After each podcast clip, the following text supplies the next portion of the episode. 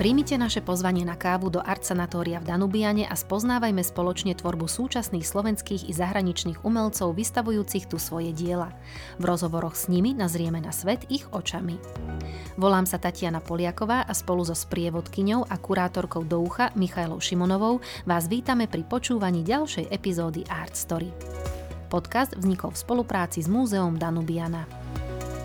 Peter Polák je svetový umelec v pravom zmysle slova, ktorý nielen vystavoval doma a v cudzine, ale aj precestoval exotické krajiny, v ktorých nachádza inšpiráciu.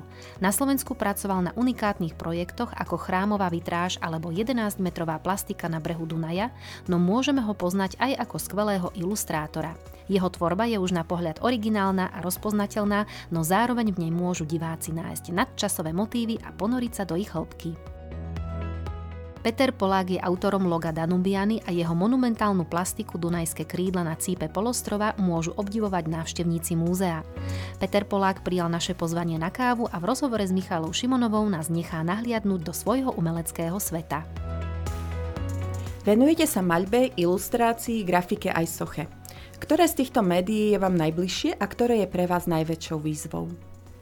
To je otázka, na ktorú si tiež často neviem odpovedať, ale určite ako základná e, moja disciplína je malba, čo súvisí samozrejme s kresbou, lebo však človek začínal práve týmto ako, ako decko, tak e, som mal farbičky alebo cerusky a s tým som začal. Samozrejme, že je to veľmi dôležité a potom možno tá malba z hľadiska technológií a samozrejme grafika. Grafika to bolo čosi tajomné. Na strednej škole som skúšal všelijaké grafické techniky a bolo to vždy pre mňa mm, také lúštenie krížovky a tešenie sa e, z výsledku, čo vlastne z toho papiera bude nakoniec. No a e, výzva dodnes je pre mňa socha, plastika, ktorú vlastne vnímam ako čosi, čo má obohacuje a keď to chcem robiť ja, tak e, zo zásady to chcem robiť úplne ináč, ako to poznám.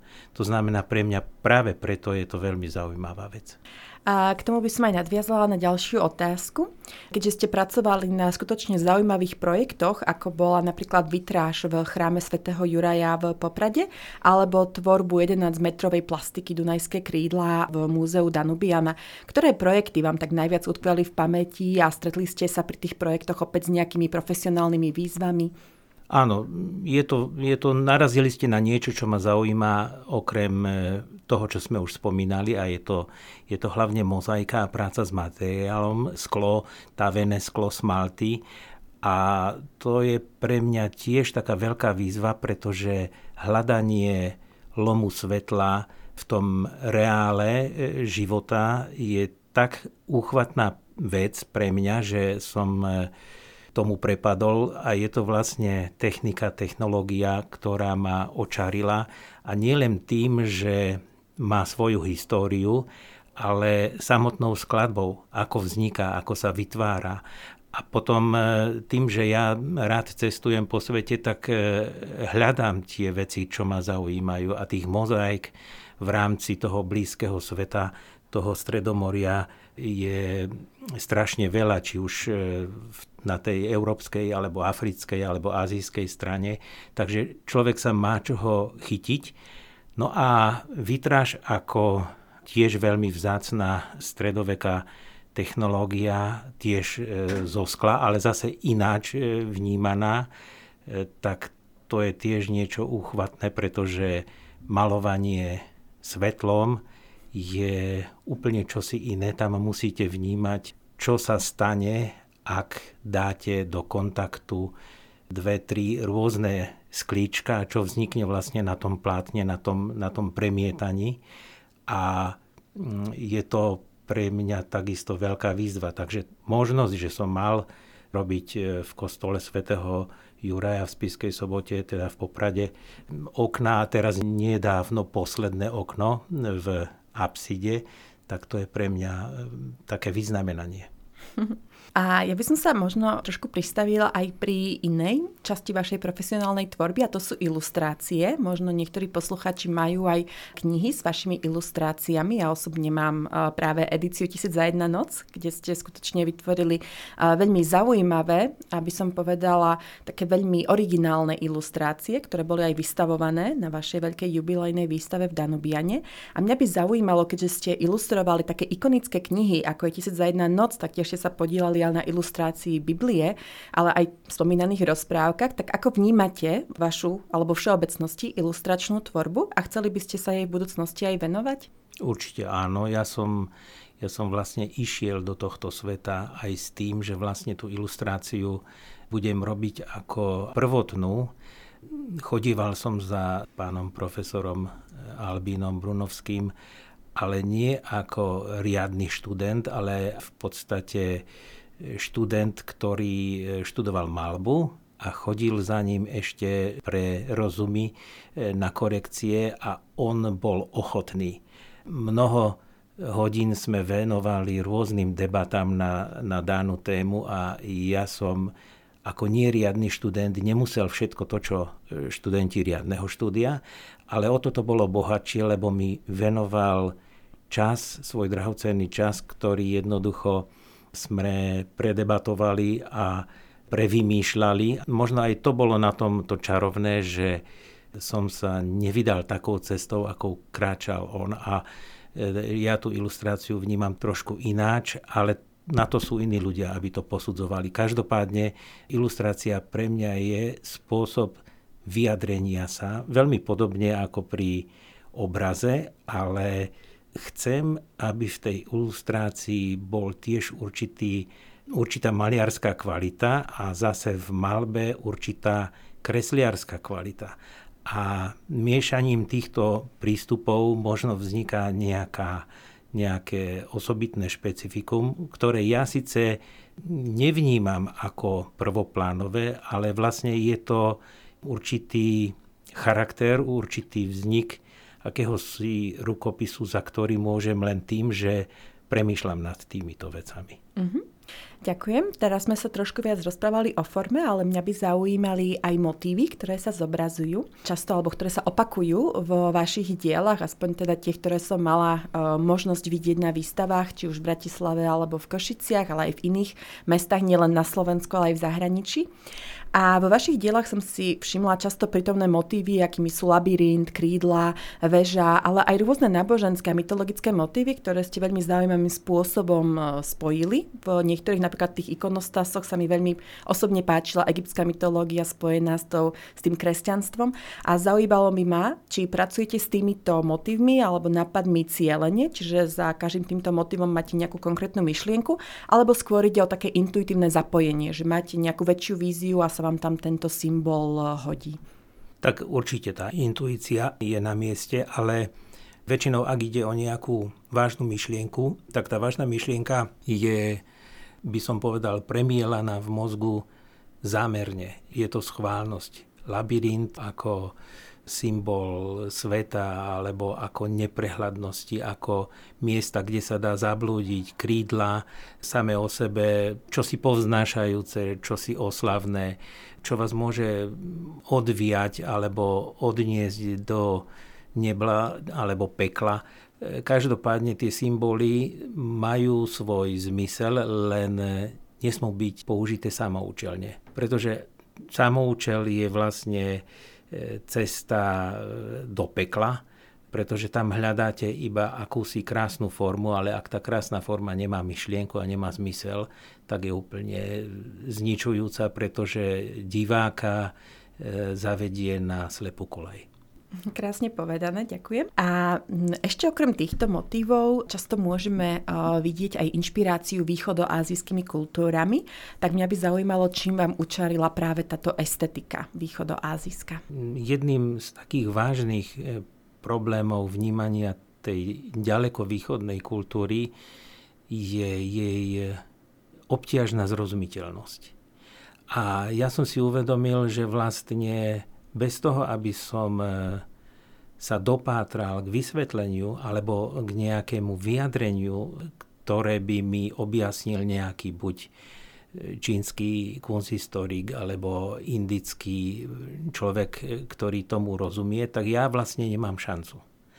A v snahe podčiarknúť tú rozdielnosť, ale zároveň akúsi všeludskú kvalitu, ktorá spočíva v tom, že každý si cení e, život, e, každý si cení určité humanistické postupy. Teda myslím obecne, že aj v náboženstvách sa to dá e, vystopovať absolútne prvoplánovo, tak vyjadruje sa inač. A tým, že som to chcel podčiarknúť, že rozprávajme sa medzi sebou, tak som vytvoril, povedzme, určitý cyklus obrazov, ktoré poukazujú práve na tú rozdielnosť. Že som použil E, povedzme už ten spomínaný labyrint a nazval som obraz Slavnosť e, v labyrinte, ale pritom v Číne to nebol labyrint. V Číne to bol text básne, ktorý bol sňatý z malej bronzovej pečiatky a zaujímavé bolo, a potvrdenie toho môjho projektu, že, že to bolo dobrou cestou myslené, bolo, že prišiel za našou veľvyslankyňou jeden kunsthistorik, pán profesor z akadémie v Pekingu a spýtal sa jej, že či vie pán umelec o tom, že to je pečiatka významného čínskeho básnika a, a tak ďalej a tak ďalej. A ja som sa už vtedy veľmi tešil, že, že vlastne celý ten pokus vyšiel tak, jak som si ho naplánoval. Čiže bez toho, aby sme hovorili spolu, a je to vlastne aj tak, aby som povedal, civilizačná záležitosť, že ak ľudia so sebou nehovoria, tak vznikajú nedorozumenia a z nedorozumení konflikty. S týmto súvisia aj moja ďalšia otázka, keďže vystavoval ste nielen na Slovensku, ale aj v krajinách, či už spomínanej Ázie, ale aj v Afrike ste mali výstavu. A tak e, práve to, čo ste aj teraz načal, by ma zaujímalo, že ako vy vnímate rozdiel vo vnímaní umenia, či už vášho, alebo možno aj tak všeobecne, e, na Slovensku a zahraničiu, že nejaké tie, či už e, spätné väzby, alebo či už kunzistorické, alebo takého diváka, ktorý sa tam príde na to iba pozrieť a užiť si to dielo? Tak určite nejaké rozdiely vždy nájdete, ale e, podstata toho ľudského, ak to človek nerobí len pre slonovinové veže, že je to umenie, ktoré je zrozumiteľné, nemusí byť pochopiteľné na prvý pohľad, ale zrozumiteľné, znamená, že aj tí ľudia z iného konca sveta by to mali vnímať tak asi, ako som to myslel. V tom je tá jedna veľká výhoda výtvarného umenia, že nepotrebuje slova a takisto ako hudba môže zasiahnuť široké, možno široké, možno nie až také, ale, ale množstvo ľudí. A čo sa týka toho samotného vnímania, tak, tak ako som už aj povedal skôr, dá sa povedať, že bez toho, že by sme spolu komunikovali, asi sa nejaká súhra docieliť nedá. A práve preto som veľmi rád, keď mám možnosť vystavovať v zahraničí. Teraz napríklad končí jedna e, výstava našeho takého mini združenia v Maroku. Takisto vo Frankfurte sme práve teraz v tomto čase robili nejakú výstavu Chystáme do Soulu a do Japonska. Na to sa vyslovene teším, pretože jednoducho e, budem mať možnosť, aspoň tam, kde budem, sa podielať na tej výstave a možno aj komunikovať s tými, čo sa na to budú pozerať. Mne pri tomto uh, napadlo jedno z vašich diel, ktoré uh, je vystavované aj v Danubiane, Traja proroci. A tam si myslím, že je to krásne takto vizuálne podané, ako ste vy aj vravel, že aj bez toho popisku aj z iných krajín sveta. Pokiaľ si pamätám, tak sú tam tri krídla, však aj tam taká uh, kupola, na ktorej máte symbol islámu, kresťanstva a judaizmu, takže človek si to vie celkom pekne dať dokopy, či už je z Maroka, ako ste povedal, ano, ano, alebo aj niekde, možno aj z južnej alebo východnej Ázie, pokiaľ má to základné povedomie o tých náboženstvách. Takže môžem potvrdiť, že si myslím, že je to skutočne taký krásny univerzálny jazyk. Takže podľa mňa je to krásna myšlienka. Áno, a e, vlastne človek to má vždy možnosť e, vnímať, ak má aj snahu vnímať. A samozrejme, že nejaké to základné vzdelanie, pretože zase treba priznať, že umenie tomu, ako to vnímať, sa treba tiež učiť. No. Mm-hmm. Tak, tak nielen vidieť, ale vedieť aj vnímať. Minimálne na to máme potom trošku popisky, aby nám dali nejakú tú barličku. A ešte mám na vás takú poslednú otázočku. Čo vás na vašej tvorbe najviac baví a čo vás naopak tak najviac vyčerpáva? No, baví ma to, že, že sa chcem sám prekvapovať tým, čo robím. Teda snažím sa a tých projektoch, ktoré sú najskôr veľmi latentné v hlave, ktoré sú samozrejme absolútne dokonalé a keď prídu do realizácie, tak sú bohužiaľ nedokonalé, ale niekedy ma to prekvapí, že sám prichádzam na určité súvislosti a je pravda, že keď komponujete, tak je to veľmi šmiklavá záležitosť, ako keď držíte mokrú rybu v rukách, že tie jednotlivé tóny volajú ďalšie tóny a vy to musíte regulovať v tom danom momente. Takisto ako keď sa modeluje hlas, keď operný e, spevák alebo aj iný spevák e, modeluje hlas, tak to je e, moment nie že prekvapenia pre ňoho, ale to je vlastne ten moment tvorby. A v tej, v tej malbe, alebo aspoň v spôsobe, ako ja pracujem, je to tiež také trochu živelné, aj keď niekedy sa zdá, že je tam veľmi veľa toho premyšľania, ale nakoniec veľmi sa teším, ak, ak ten obraz vyzerá tak, ako keby som ho robil za 2-3 minútky. No a potom to, čo ste sa pýtali, že čo ma najviac trápi, tak je samozrejme to remeslo, lebo niekedy sa ani mne nechce, aj ja som lenivý, aj ja musím prekonávať nejaké také bariéry a chce to určitý čas. To znamená, že e, súhra týchto povinností a týchto krásnych vecí, ktoré vlastne dáva podarený výsledok, tak to je vlastne tvorba. Ďakujem veľmi pekne za príjemný rozhovor a za to, že ste prijali pozvanie do Art Story online galérie. Ďakujem, ďakujem veľmi pekne. Ďakujem aj ja za pozvanie. Ak sa chcete dozvedieť o umení viac, vypočujte si aj naše ďalšie epizódy. Nájdete nás vo všetkých podcastových knižniciach, ale aj na Facebooku a Instagrame ako Art Story Podcast. Podcast vznikol v spolupráci s Múzeum Danubiana.